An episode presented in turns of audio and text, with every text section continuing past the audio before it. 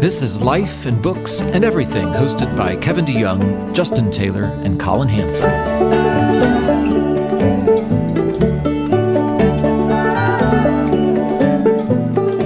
Greetings and salutations. Welcome back to Life and Books and Everything with Justin Taylor and Collin Hansen. I'm Kevin DeYoung. Uh, to give you some important announcements at the front end, in case you're one of the very few who don't make it to the end of the podcast, I, I doubt that's anyone. Once you start, it's good to the last drop.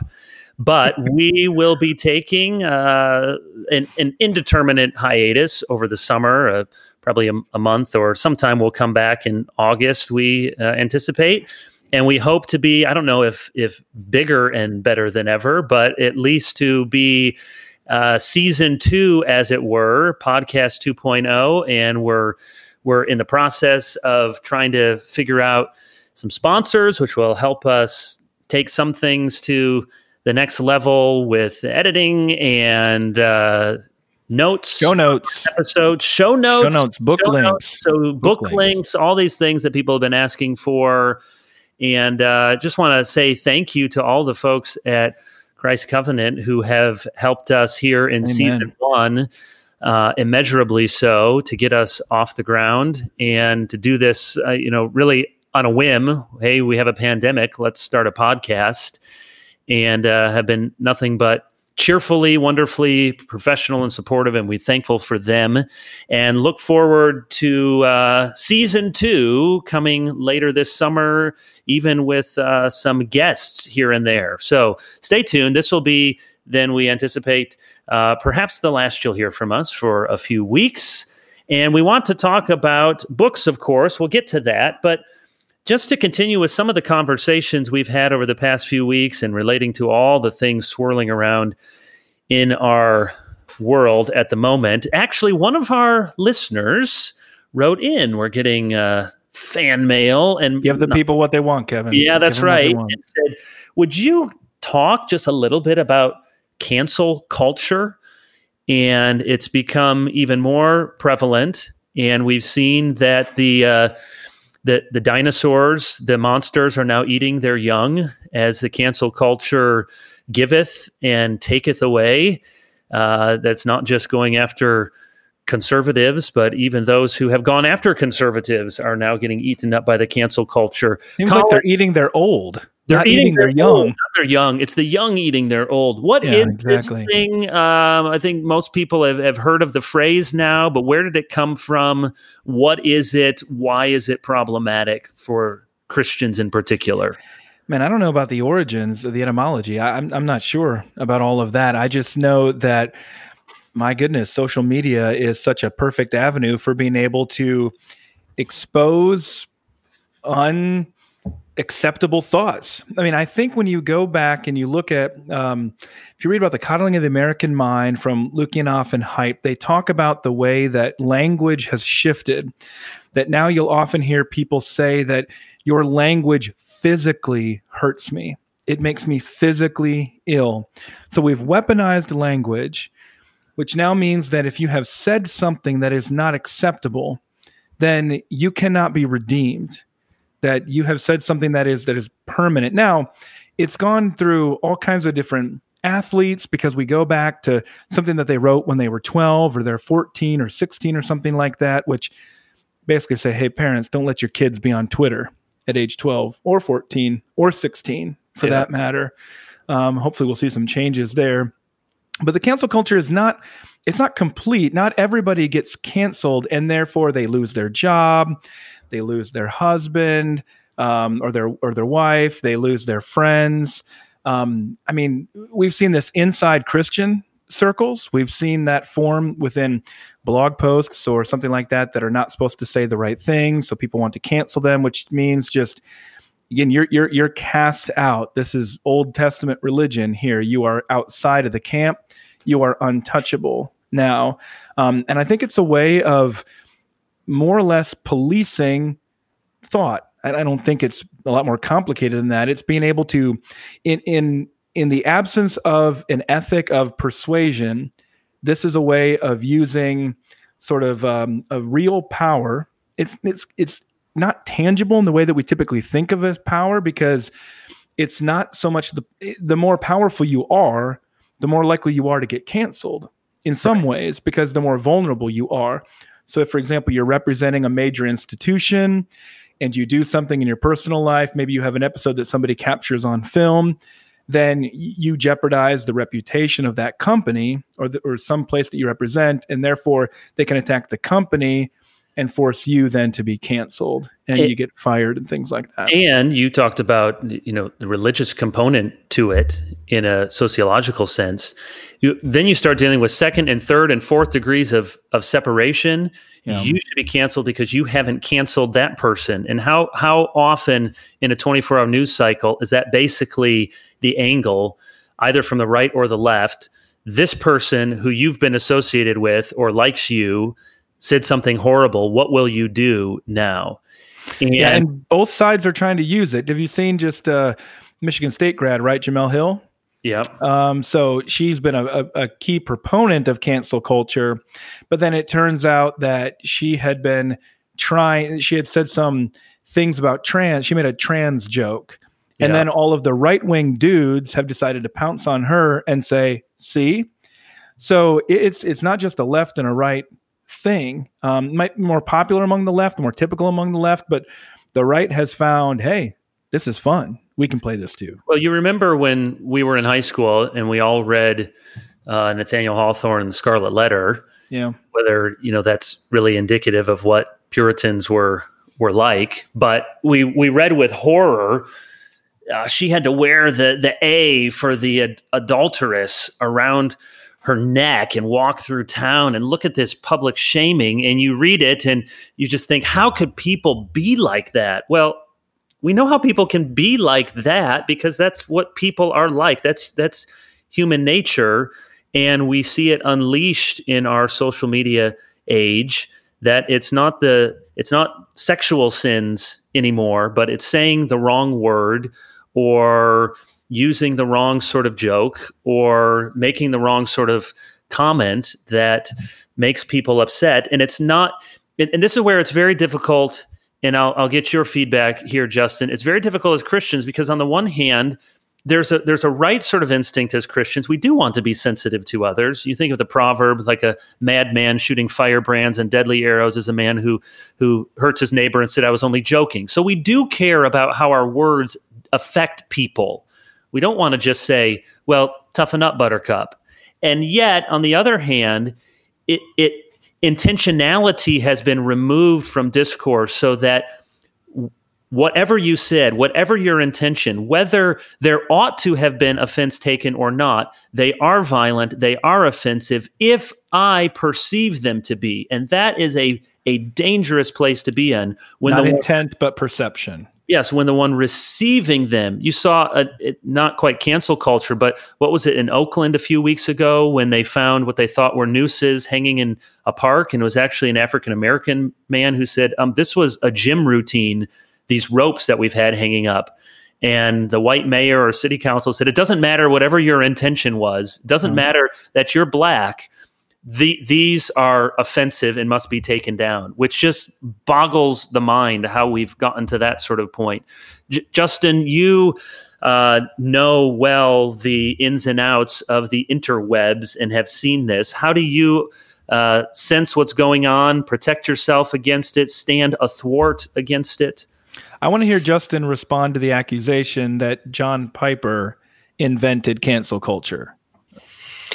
Yeah, Sarah Pulliam Bailey of the Washington Post and Collin and I would count as a friend said, I'm kind of surprised that conservatives, college, yeah. yeah. you worked with her at Christianity Today and really respect Sarah and her work. Um, yeah, she said, I'm kind of surprised that conservatives are against cancel culture. Anybody remember John Piper saying farewell, of Rob Bell, which uh, that was a uh, three we three word tweet that John Piper did with the link going to my blog post, which was responding to Rob Bell. So uh, I remember conversations with Collin on the phone as I felt like my world was coming in on me, and the New York Times is calling me for comment, and the comments were flooding in about what a terrible person I was. I think Kevin um, was involved with all that too, right, Kevin?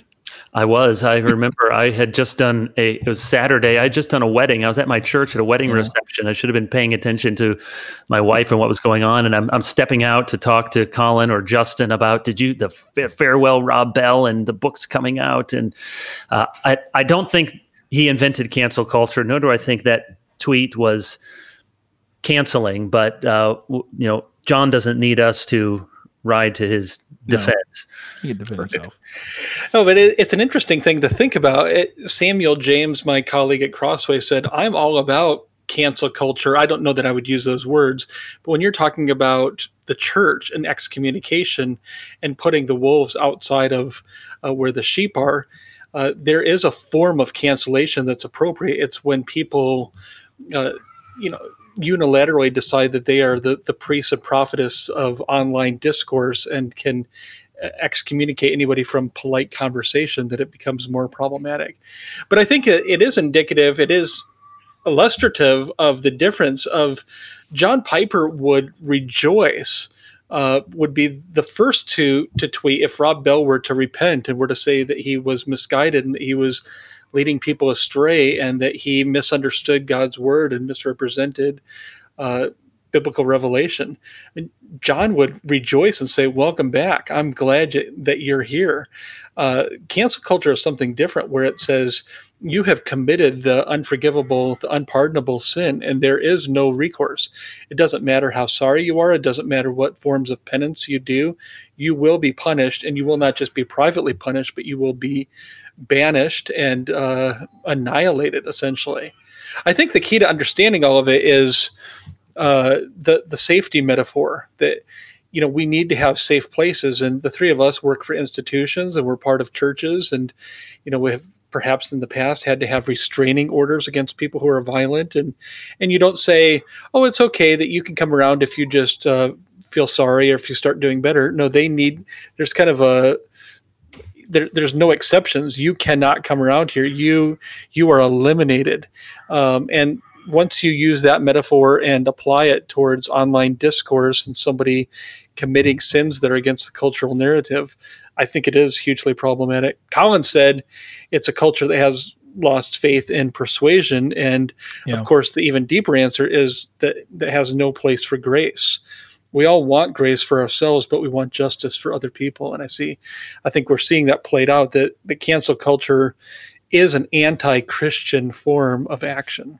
Right. And you talk about church discipline, and I would agree. I, I would really push back against using that term because, uh, as any good book of church order will tell you, the purposes in church discipline are ultimately to restore the offender, to bring glory to God, to protect the peace and purity of the church. And as a pastor who has had a number of occasions where we've both exercise suspension or excommunication, but have also had occasions where we've welcomed people back. Remember one woman coming to the table with tears and hugging me as she came up, and she had been welcomed back to the table upon um, many months or years, and, and then coming to repentance. So there's there's grace available, and while I don't deny that for some people, I mean, we can't judge into the the human heart and people feeling these actually feeling unsafe whether they, they should feel that way or not, but actually do. But I think it's safe to say that there, there's also just some simple human totem pole ism going on. That is, if you're at the top of the totem pole, or a different metaphor, if if you're at the you know the top of the building and you have you know a hundred people with you who have made it to the top, or it seems like this is the place of moral excellence if you push a few other people off there and then they push a few people off you you feel a little better about yourself. There's not very many people on top of this moral platform and you're there still uh, you feel safe for the moment. And so pushing people off it's uh, the other metaphor cs lewis it's the inner ring kind of phenomenon. It gives you the sense of moral excellence and virtue without having to do the hard work of developing patience and long suffering and character, uh, but you push people off the cliff and you are still left for the time being, and that feels good. Yeah, I think that's 100% true. And if anybody out there has not read The Inner Ring by C.S. Lewis, that is a. Oh, what a I, I think we're all pretty slow to say must reads, but that is a must read, yeah. I think, for our times. One thing that's interesting. Power, to, explanatory power that essay has. Yeah, absolutely. and it's not. And to be, and it, if you read that, you aren't just going to think, "Oh, C.S. Lewis saw what's wrong with other people." No, you're, you're, you're if you have any humility, uh, you'll read it and you'll think, "Oh boy, that operates within my heart." Yeah, you know, all yeah. the time. Lord have mercy. One thing that's been new for me in this past uh, few weeks is hearing more than one story, not about online cancel culture, but kind of on the ground cancel culture among young people in particular. And not even for saying something terrible or saying something that goes against the cultural orthodoxies, but for failing to speak out. Uh, say on the race issue, if somebody has Instagram and does not use that to protest, does not use that to condemn certain things, which are good things to protest, good things to condemn. Uh, the very act of silence is taken as an act of, of violence and not being supportive, and uh, a lot of mean spiritedness and cancellation and um, critique coming just for the act of silence, which I think is a different angle than just what we're right. seeing on on Twitter or on other mediums. Collin, has anyone ever been critical of TGC for not saying something? I do not know of what you speak. I, I, think I appreciate that's that's why I love that people keep circulating the the clip from Seinfeld and Kramer when he famously joins the AIDS walk, but won't wear the ribbon. You will not wear the ribbon. Why yeah. will you not wear the ribbon? They beat him up. they beat him up because he won't wear the AIDS ribbon. He's like, I'm against AIDS. I'm marching for AIDS. I just don't want to wear the ribbon. And all they care about is we just, you have to wear the ribbon. You don't care about the ribbon. uh, connected to this, it'll take us maybe on a brief tangent, but we talked last time. Uh, Collin, you gave us a really good explanation of with the, the the balkanization of media, with everything being broken up into smaller and smaller bits. It it encourages more polarity because you don't need to appeal to any vast swath of people because nobody is getting a big group of people. You just have to have a very passionate, small fan base, and you can be a pretty big deal.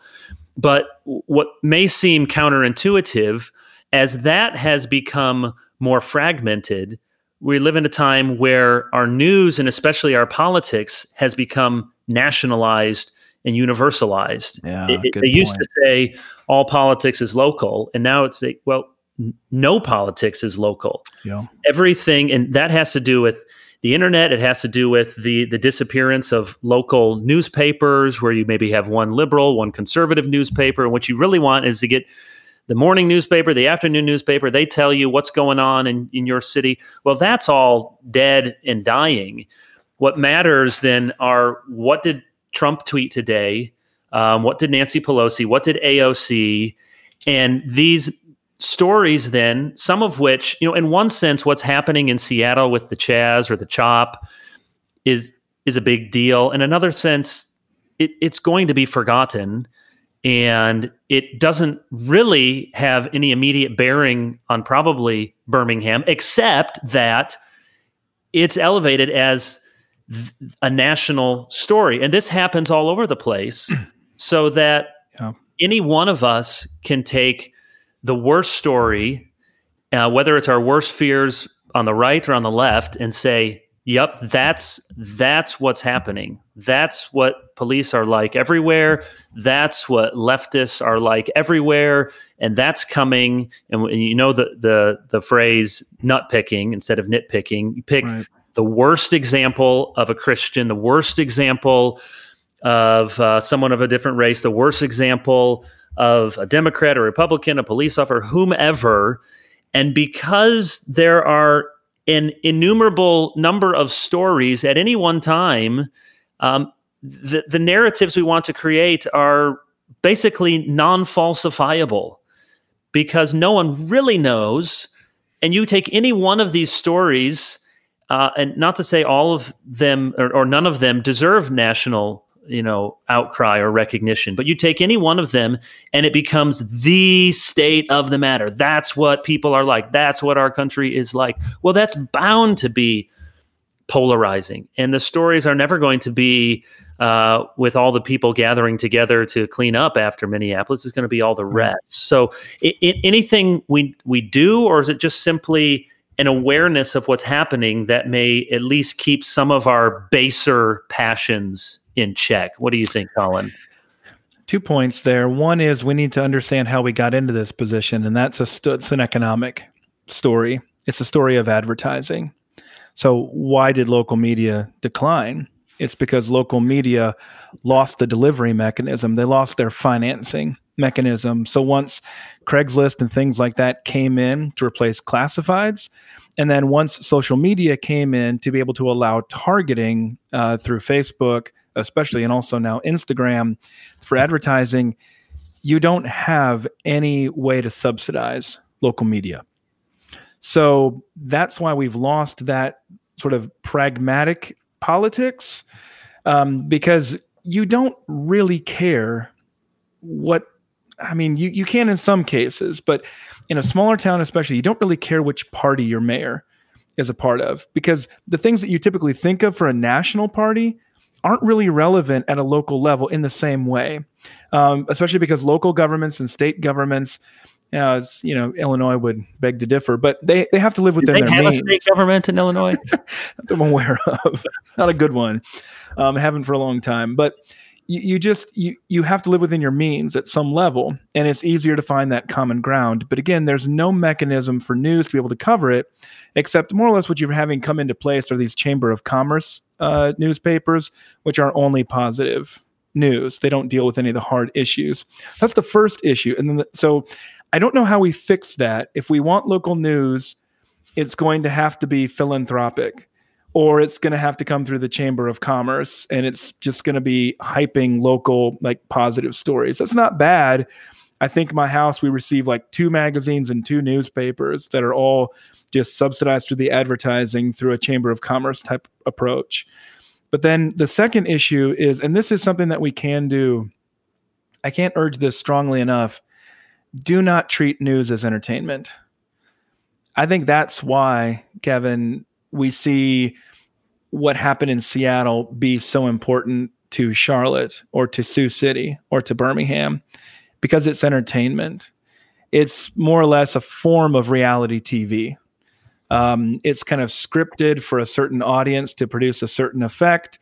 And like you said, it's that nut picking there the, the the turn of news into entertainment where everything is a battle of good and evil between those horrible people trying to destroy your way of life and the good people trying to defend you know everything that's that's wonderful about this world is deeply destructive and don't treat news as entertainment it's not this is not intended to be fun yeah. and maybe that's why in this pandemic we miss sports so much because it gets us Collin, out of that. What do you do, Collin, to to work against that in your own life in your own mind? Because I believe that, and yet I'm drawn to the headlines of "you won't believe what somebody somebody did, somebody said," and uh, well, like, oh, that that's that's tempting to click on rather no, than what, a five thousand word article in the Atlantic or the Economist.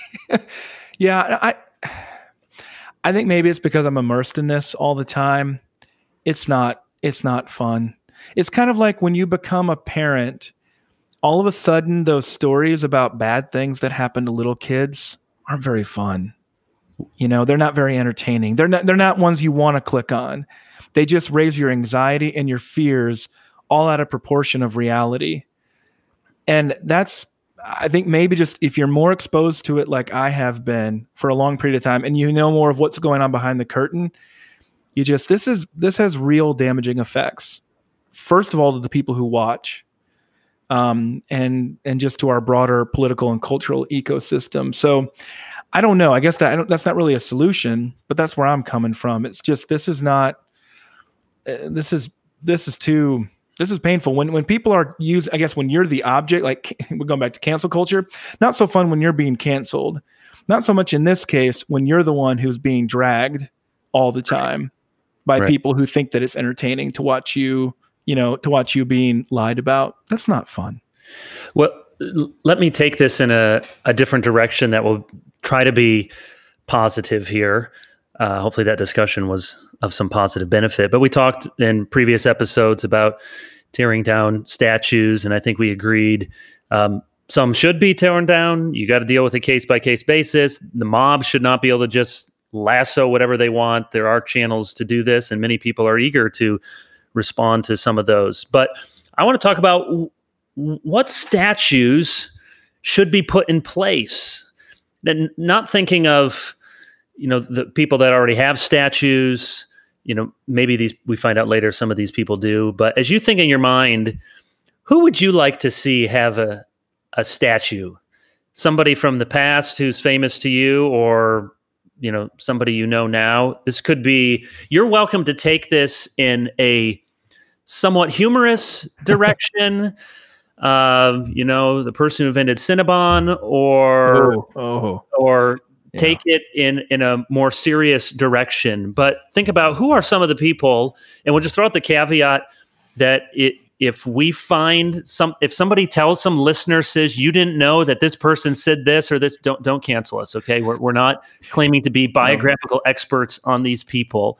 But uh, i have a list of several people but i'll throw it to you first justin do you have any thoughts of people you would like to see have uh, recognized with a statue I'm sure you guys will think of funny ones, but I would start with something serious in in terms of my own past and life story, and that would be Tommie Frazier's run against the Florida Gators. Oh, that's a good one. That's a good that, one. To, to capture that moment that Nebraska fans have never been able to relive in over 30 years would be just a glorious thing. I think I would stand there and weep as they just sculpted Florida Gator after Florida Gator after Florida Gator attempting to tackle touchdown Tommy. So kind of starting off on a serious note, but that would be at the top of my list probably. Uh, another or Nebraska related one I didn't think about, Justin, would be Alex Gordon's home run 2015 Game One World Series. That probably will be a statue at Kauffman Stadium soon. Nebraska baseball? alum a Husker. Yes, it's a, a sport called baseball. A little okay. ball, they hit it out of the park. I thought you'd appreciate it at least because it's a Nebraska alum. Okay? Uh, I didn't know you went to Nebraska. next one, Justin. Uh, the next one would be the uh, Northwestern Hail Mary. oh no, you did not. You did not just go there. The backup quarterback throwing oh, a 50 no. yard to the Nebraska receiver. That Jordan Westerkamp, who Jordan was Northwestern recruited. Yes, really from Illinois. Yeah, Chicago, if you go yeah. to YouTube, it's just an entertaining thing to listen to Nebraska, Northwestern, Hail Mary. There's one YouTube where you can listen to the Nebraska radio call followed by the Northwestern radio call, or maybe it's vice versa to hear that. I remember where I was, Justin. I remember where I was when that happened. I texted you immediately afterwards. oh, I? yeah. Thank you. I appreciated that. It's a beautiful moment. Okay, I'm going to jump in with uh, you're getting me thinking of um, good sports ones, but as a Michigan State fan, Jalen Jalen Watts Jackson, as Sean McDonough put it, the uh, against Michigan, the botched fumble with no time left. running back. I mean that, and then the surrender cobra afterward. You remember where you were, Kevin? In Birmingham, Birmingham, Alabama. I was driving from my hotel to Briarwood mm. to speak at the missions conference. I pulled up into the parking lot. I heard that Michigan State didn't get it on fourth and whatever, and there was a minute and a half left. And I was so frustrated. We were both ranked, I think, in the top 10, Michigan, Michigan State that year. And uh, I went into trying to pretend like I was spiritual to preach at a missions conference. And I was just so distraught that we lost this game. And I'm getting ready to speak and and I my phone starts blowing up with texts, and so I said something like, "Oh, excuse me, I just uh, I'm I don't." I think my wife may be wanting something, or and I went back into the bathroom is in need. reception to watch this, and, and people are just saying, "You won't believe what happened." Now it's hard for me to watch because he broke his hip when he got, you know, when he got tackled by his own teammates, but I'm sure that was worth it. So that would be one. I you have watched, remember you watched the earlier part of that game at my in-laws' house. I, I do remember that, wasn't it? Yeah, because it was the Royals were playing at the same time in the ALCS right. against the Blue Jays. It was yep, like the epic sports afternoon. Okay, I'll drop in a few others and let you go, Collin. Uh, sticking with sports, now I, I, haven't. I'm not an expert on him, but being from Michigan, um, Mike Ilitch. So Mike Ilitch, not only Little Caesars, best value meal, friend of the show, friend of the show. You know, and I'm not a Tigers and a Red Wings fan, but owned them, did did right by them. People and and some little uh, very philanthropic uh, came out later in life that quietly he had been paying Rosa Parks rent in Detroit when she was wow. facing, I think, some opposition from ne'er do wells, and really a, American dream kind of story of uh, born he and his wife of Macedonian immigrant parents, and then making it rich with pizza and owning these sports franchises and doing as much as anybody to try to revitalize Detroit. So there's probably a statue of him already. And then um, Norman Borlaug, you know him. He already won a Nobel Prize, but he's the father of the Green Revolution mm. in farming. And you read about him in Greg Easterbrook's Easterbrook's book on why things are much better than they seem. But it's estimated that his revolution in farming techniques might have saved 1 billion lives. Wow when we study history, there's the there's the inevitable bias that it's almost impossible to study what didn't happen. So there's always a bias toward what did happen. Right. And so the heroes are who did think, well, here's someone whose revolution in agriculture may have saved 1 billion lives with more sustainable yields uh, around the world. So uh, I have some some Christian ones I'll get back to, but jump in.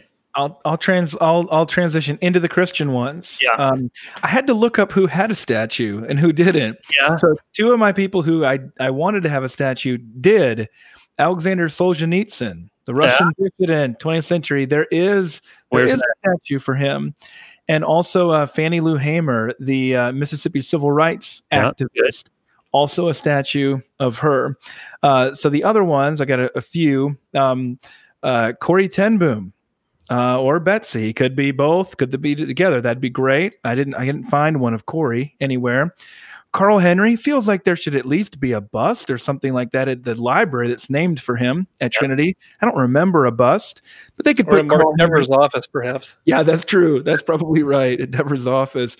Now, I think they could put like Carl on a bench out front, and you could sit next to him. I think that would be fun. Uh, John Newton. I don't think I saw it. You know, I had the letters of John Newton last week in the podcast. As far as I could tell, for a man who contributed so much socially, but also theologically, and and in our music, poetically, um, didn't see anything there. One in Olney or somewhere. Yeah, you'd think. Um, Louis Zamperini, famously from the book Unbroken, um, you know, put up a World War II vet statue right there. A man who had you know great con- contributions to the kingdom, um, but then also heroic um, uh, effort in World War II, and then a fictional character. I figure if there is a biography of Atticus Finch, then there should at least be a statue of Atticus Finch. Okay. Uh, though interestingly, in Monroeville, there is a statue uh, in Alabama. Here, there is a statue of the children from the book, but not of Atticus, which is a surprise. So we should just, you know, somebody could make it in Gregory Peck's image, I suppose, yeah. but Atticus Finch. That's good. Uh, I got more. Justin, what do you have off yeah, of I've, the uh, Nebraska theme? yeah, so it was uh, 1993 Orange Bowl. No, just kidding. uh, Tom Osborne does have a statue outside Memorial yeah, Stadium, right. so that's already been taken. Uh, does Charles Spurgeon have a, spa- a statue anywhere? Got to. I've been to his church many times. It says Spurgeon's Church. I don't know if there's a statue. Mm. I think there has to be. You would think. I mean, I, have seen uh, obviously lots of uh, paintings and drawings of him, but I've never seen a statue. So it seems like he would be. Well, there's got to be a C.S. Lewis statue somewhere, right? Seems like I've seen at least a bust of Lewis, but in Oxford, maybe Lewis is worthy of, of one. I, I don't all know I know is Wheaton's going to claim they have the original one. That's all I know. yeah, they've they've got the wardrobe. They maybe they could put the statue inside of it or something like that. So doesn't Augustine, Midwestern Baptist have like the relics of Spurgeon's teeth or something? that that would be the place for the statue. Or yeah. again, it's a bust. Yeah, yeah, yeah. They. I wonder if they have one there. I don't know. I'm not up on my uh, theological statues like I should be, but uh, Augustine would be one certainly worthy, and I'm sure there's one somewhere, but no one knows what he looks like, so I guess you just kind of make it up. But what's his name pronounced Augustine and not Augustine? I have a whole blog post on that. I know. So, so much we don't know. All right. Yeah. Do you have more? Nope. Okay. I, I got some others. Uh, Samuel Zwemer. Oh, there you go. Islam, born in Vriesland, Michigan, mm-hmm. my neck of the woods. Uh, there's a Zwemer cottage at Hope College. And when I was there, Ben Patterson was the chaplain. There was some, you know, there was a big revival of interest in missions, and I don't know what's become of that, but there was in, renewed interest in Zwemer. So, uh, a missionary in the Arabian Peninsula in that part of the world for what 20, 30 years, and then taught missiology at Princeton.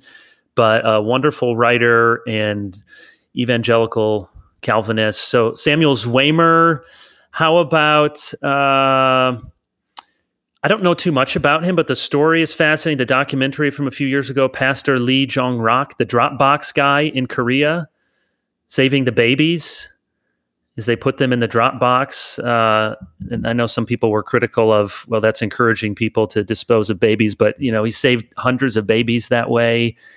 Uh, one that would be maybe controversial, but someday there will be a statue. Once the the the politics of it are in the rearview mirror more distantly but i do think there will be schools named after clarence thomas and a statue somewhere. I know you got to just sort of come down on was was he telling the truth and it was a high-tech lynching at his confirmation hearings which from what i've read i'm persuaded that it is. But his his uh you know pbs did a really remarkable documentary a couple months ago. It was available for free. I'm not sure if it still is, but it was just him narrating the story of his life and, you know, media clips and pictures, but a true rags to riches. Not, I don't know if he's, he's rich, but certainly from um, extreme racial uh, animus and poverty to heights. So th- there's a, a, great American story there. And I,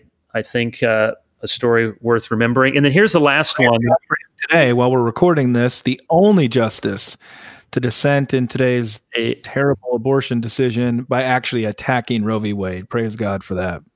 The only one, unfortunately. Well, it was 5 4 decision, right? Right. He was the only one who dissented. And in his dissent, specifically said what we should be going after here is the whole right. premise of Roe v. Wade. The others may have agreed, but they didn't choose to. That's he all. did. And then Most I know you. Nebraska. That's right. Big fan of Nebraska. You'll agree with this one. Don't want to embarrass her. She, uh, she's ever listening, but Joni Eareckson Tada. Amen. I mean, Amen. talk about someone that without, you know, drawing attention to herself, because that's never her point, you feel like I want to be a holier person and heaven is worth it. And uh, you know all of us at any time we've spent with her. So there will be a glorious statue. And uh, whether it's in her wheelchair or standing up it would be up for, or in the process of standing up would be a beautiful i mean i was thinking make yeah. good statues like the like the dropbox uh, pastor would be a great statue. But yeah Joni getting up you know, starting to starting to stand up yeah. or being welcomed up by Jesus. I mean, you don't do a statue of Jesus. Yeah, I can, but just a hand, just yeah, right. A hand, a hand like being led up would be beautiful. That's beautiful. All right. Well, thank you for indulging me on our uh, our fundraising tour for these mini statues. As we wrap this up and we take some breaks over the summer we're going to be doing summer reading, and our intrepid listeners may be interested to know what books you, what uh, the three of us are going to be reading. Uh, you don't even have to pretend that you're going to finish all these books.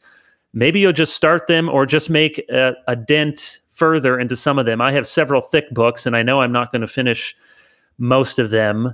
But uh, Justin, let's start with you. What's on your shelf that you hope to um, read over the next two months? Not not a project that you for something you're writing or studying, but you just want to read and enjoy and have fun. Yeah, I've got a number of books kind of in the pipeline, and I appreciate the caveat that we might not finish them, or our our eyes might get attracted to other shiny objects uh, along the way. But um, so I guess in different categories, uh, Stephen Baugh, B A U G H, uh, has a, a, big, thick commentary on a letter to Ephesians, and our pastor at our church is preaching through Ephesians. So I'm trying to uh, read through it and study through it um, as we go. Hans Rosling's uh, Factfulness. This mm. is an awkward uh, time for this book, perhaps, but it's 10 reasons we're wrong about the world and why things are better than you think. I mean, things feel bad and uh, going to worse, but uh, it's a, a very uh, empirically based book on uh, just why everything you hear from the media and all the it sounds like similar to Greg Easterbrook's mm-hmm. book, uh, which I haven't read, but I'd like to dip into that. Dane Ortlund's book, Gentle and Lowly. Um, some people might be surprised if I haven't read all the way through a Crossway book, but you know we we acquired them. you publish they, a lot of books yeah. published yeah 80 some books a year and uh, obviously dane's book's getting a lot of attention and it's something i think you can read through rather quickly uh, because it's simply and clearly written but i'm trying to read just a chapter at a time and go slowly because it is really a beautiful and profound book uh, on the fiction front I don't read a ton of fiction, and um, like a lot of us, uh, regret want to read more fiction. But um, August Wilson was an African American playwright in the 80s, 90s who uh, sought to write a cycle of 10 plays about the African American experience through the 20th century.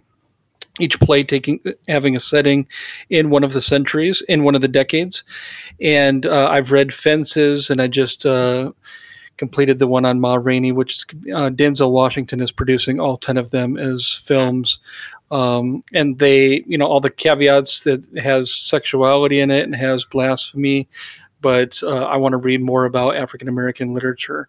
So um, also picked up James Baldwin's If Beale Street Could Talk. Uh, so I've I've just started that and, and want to get into that a little bit more. Um, a couple others would be um, E. Randolph Richards, Paul and First Century Letter Writing on Secretaries, Composition, and Collections.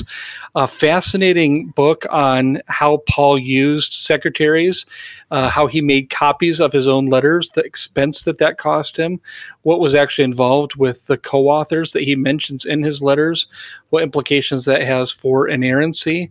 Um, it's a really interesting book. Baugh mentions in his Ephesians commentary that he wishes more New Testament scholars hmm. uh, would take his work into account, especially as you know, with the letter of Ephesians, people saying, "Well, Paul didn't write it because the style is different, the vocabulary is different." So that's one a little bit more of a technical study that I'd like to get into more. Um, and then two others, um, John Le I've never read any of his spy novels, but I've heard he's the greatest spy novelist ever. So, The Spy Who Came In From the Cold is one that I'd like to uh, dip into. And then finally, Christopher Caldwell's The Age of Entitlement America Since the 1960s uh, for more of a kind of a political, uh, cultural analysis. So, that's uh, sitting in the pile next to me. Uh, if we check back in a couple of months, I probably will have uh, uh seven other books that I yeah. more interesting to me. But that's in the the slush file for right now. That's a great pile of books, and uh, I I really appreciate the disclaimer that you may not actually read much of them, but it's a good pile. I have a similar pile. Uh, okay, I'll, I'll zip through mine, and then we'll give Collin the last word as he probably has some books on Russian immigrants meeting Swedish Lutherans in Minnesota or something. The hard I wish if anyone yeah. if anyone knows about a book like that, I would read it. So just let me know. Okay, I have uh, I have ten books on my shelf, but most of them are in the category of I've gotten part way through, and I need to I need to see what I can get from the rest of them because I'm probably not going to read through them slowly but it's worth getting a few big ideas. So one of them is the myth of disenchantment, which is really a uh, it's a book about magic and science and religion and how this idea that in the modern world we have had the triumph of science and we have been disenchanted from the idea of spirits or the occult or talking to the dead is a myth and he goes through. You know, I think he starts a story with the Curies, and he has lots of uh, evidence to suggest that many of our heroes of capital S science were uh, far from disenchanted. They were into astrology and talking to the dead and all. He, and he's not advocating that that's good or bad, but uh, as far as I can tell, he's making the case that we are not nearly as disenchanted as a modern world as we think we are. So that's an interesting book. The Body by Bill Bryson. I made about halfway through that. He's he's written a number of best-selling books, and this is a he's just a wonderful writer. And so he goes through every part of the body and tells you amazing anecdotes and facts. I got about halfway through, then my wife took it and she plowed all the way through. So I'll probably uh, spend some time and see if I can finish that off. I also mentioned the morality of laughter uh, a few episodes ago that I want to. I'll probably give that a quick skim through. Uh, I'm partway through Amity Shlaes's book, Great Society. She's written a number of these histories on the New Deal, or does she have the book on Calvin Coolidge? Uh, but this one is on the Great Society, sort of a, a history of economic programs in the the 60 in the 60s and she's going to be largely critical of what the great society actually accomplished uh, I've also started and need to plow my way through as much as I want to. John Turner's book, They Knew They Were Pilgrims. This is the uh, 400th anniversary of the Pilgrims landing at Plymouth Rock. And so uh, Tommy Kidd has a nice blurb on the, this is the new definitive account. Have you read any of it, Kevin? Yeah, I have. Yeah. Is it worth? Because it's on my list. So should I keep going or start it? Yeah, yeah, yeah. You should. Right. Yeah, it's on your list. I mean, it's it's you know it's going to be fair history, but it's it's certainly not going to romanticize the pilgrims, but say, okay, we, we shouldn't romanticize them for Thanksgiving or their great tolerance necessarily, but here are things that were genuinely impressive about what what they accomplished. And then I'll give, I'm not going to go through all 10 of the books that I'm looking at on my shelf, but I'll give you then three books that I, I want to read more carefully. One is uh, Harvey Mansfield's book, Manliness. Uh, what is he at Harvard? So, a very countercultural book to even write that there is such a thing, let alone definable thing or something worth commending called manliness. So, I am reading through that. And then uh, maybe you guys read Andrew Roberts' book that came out a year or two ago, his his single volume Churchill biography, which is supposed to be the best Churchill biography. I've I've read uh, one or two others, parts of one or two others. Uh, so I'd like to at least make a dent in that. It's a big book. And then finally, I'll mention McClay's book, Land of Hope: An Invitation to Our to the Great American Story. Mm-hmm which uh, I'm I'm well into it, and he he writes well. I think you know he's a he's a conservative. He's at University of Oklahoma. I think he's trying to write a story of American history that is uh, both something that can bind us together. So that's a big one of his big themes is as a nation we need to have a, a common sense of story, purpose, identity. And so the name Land of Hope gives you a sense for he, he still thinks that America is is a place where people dream and people want to come to, but uh, he's definitely not in the camp of just presenting uh, one great hero after another. He's it, very obviously from the get go is saying there are things about our history that are ugly and we need to own up to them and we need to acknowledge them, even if the ideals are ones that are worth remembering. So, you know, a, a good textbook textbook really doesn't do it justice because that sounds boring but uh, i love reading american history and so i'm looking forward to moving through that book mostly a political history of the united states. Collin what do you have on your wonderful list? No doubt some good fiction books that we should have heard of no, I learned my lesson last week. You guys really just made me look bad. No, I don't your fancy no. books. Um, no, uh, I and love I Kevin that William Shedd's dogmatic theology. That's the other okay. one. I love that Kevin, you give us reviews of the books before you've even read them, which well, is I, I, I read I read the introduction and I read the conclusion, but I haven't read you know all the middle sentences. All right. Well, I just appreciated that. Um, I had Turner's book on my list, but realistically, if I just finish Blight on Frederick Douglass and Taylor's Sources of the Self this summer, finally, yeah. that will be an accomplishment because whoa, oh man, those things are taking me a long time. So, other than that, I'll just mention two. And one of them is an obituary for wisdom literature, the birth, death, and intertextual reintegration of a biblical corpus uh, oh, by my friend Will Will Kynes here at Samford University. So I'd Sounds love to be able to. Esque. Yeah, it I've is. This is dissertation. Let me know what you think, Collin, because I'm okay. Thanks. Who's the illustrator for that book? Uh, I don't know. It's a pretty. I mean, I don't know if we know what Job looked like, but he looks oh, like he's got a long beard okay. here. so, there's no this, pictures. Is this Job or is this supposed to be Solomon? I'm not sure. But anyway, one of Will's points is that the very concept of wisdom literature is owing to especially German liberalism and especially to anti-Semitism uh, as, as, well. So he's talked, he's done presentations on this at AAR, SBL, things like that. Anyway, or SBL. Uh, so that's that's the one I'll mention, and then also Irwyn Ince's "The Beautiful Community: Unity, Diversity, and the Church at its Best." Hoping I can have Irwyn on as a guest. Um, coming up on my Gospel Bound podcast later this year. So we'll see. But uh, those are just a couple I'm looking forward to. And yeah, I just, man, I just hope I finish uh, Frederick Douglass and uh, the biography, which has been good. But oof, I'm. Yeah. It's it's big. It's 700 plus pages. Did you? I just finished the the three part series on the History Channel of Grant. Oh, I didn't. I haven't watched it yet. It? Not oh, yet. You will. I mean, it really it it it presents. You know, he made mistakes in in mm-hmm. battle and in life, but it's definitely a very positive. I think well deserved. There already are statues of Grant and should be. Yeah. Statues of Grant. So it makes me almost want to try the Ron Chernow biography, but I didn't make it through his Washington one, and so I probably wouldn't make it through. Did you make it through Hamilton? Because that's sitting on my shelf too. No, I didn't.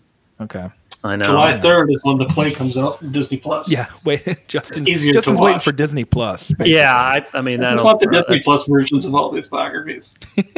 yeah, when when is come on? When is Disney Plus gonna help us get through the presidential biographies or the founding fathers? Starting July third. Yes. Well, thank you, friends, for joining us, and thank you, these two good friends, for talking about books. And we hope you have a great summer, and hope to be with you uh, on the other side of some wonderful rest and reading and recuperation and hope that you have as much fun as we do trying to read some good books. Until next time, God bless.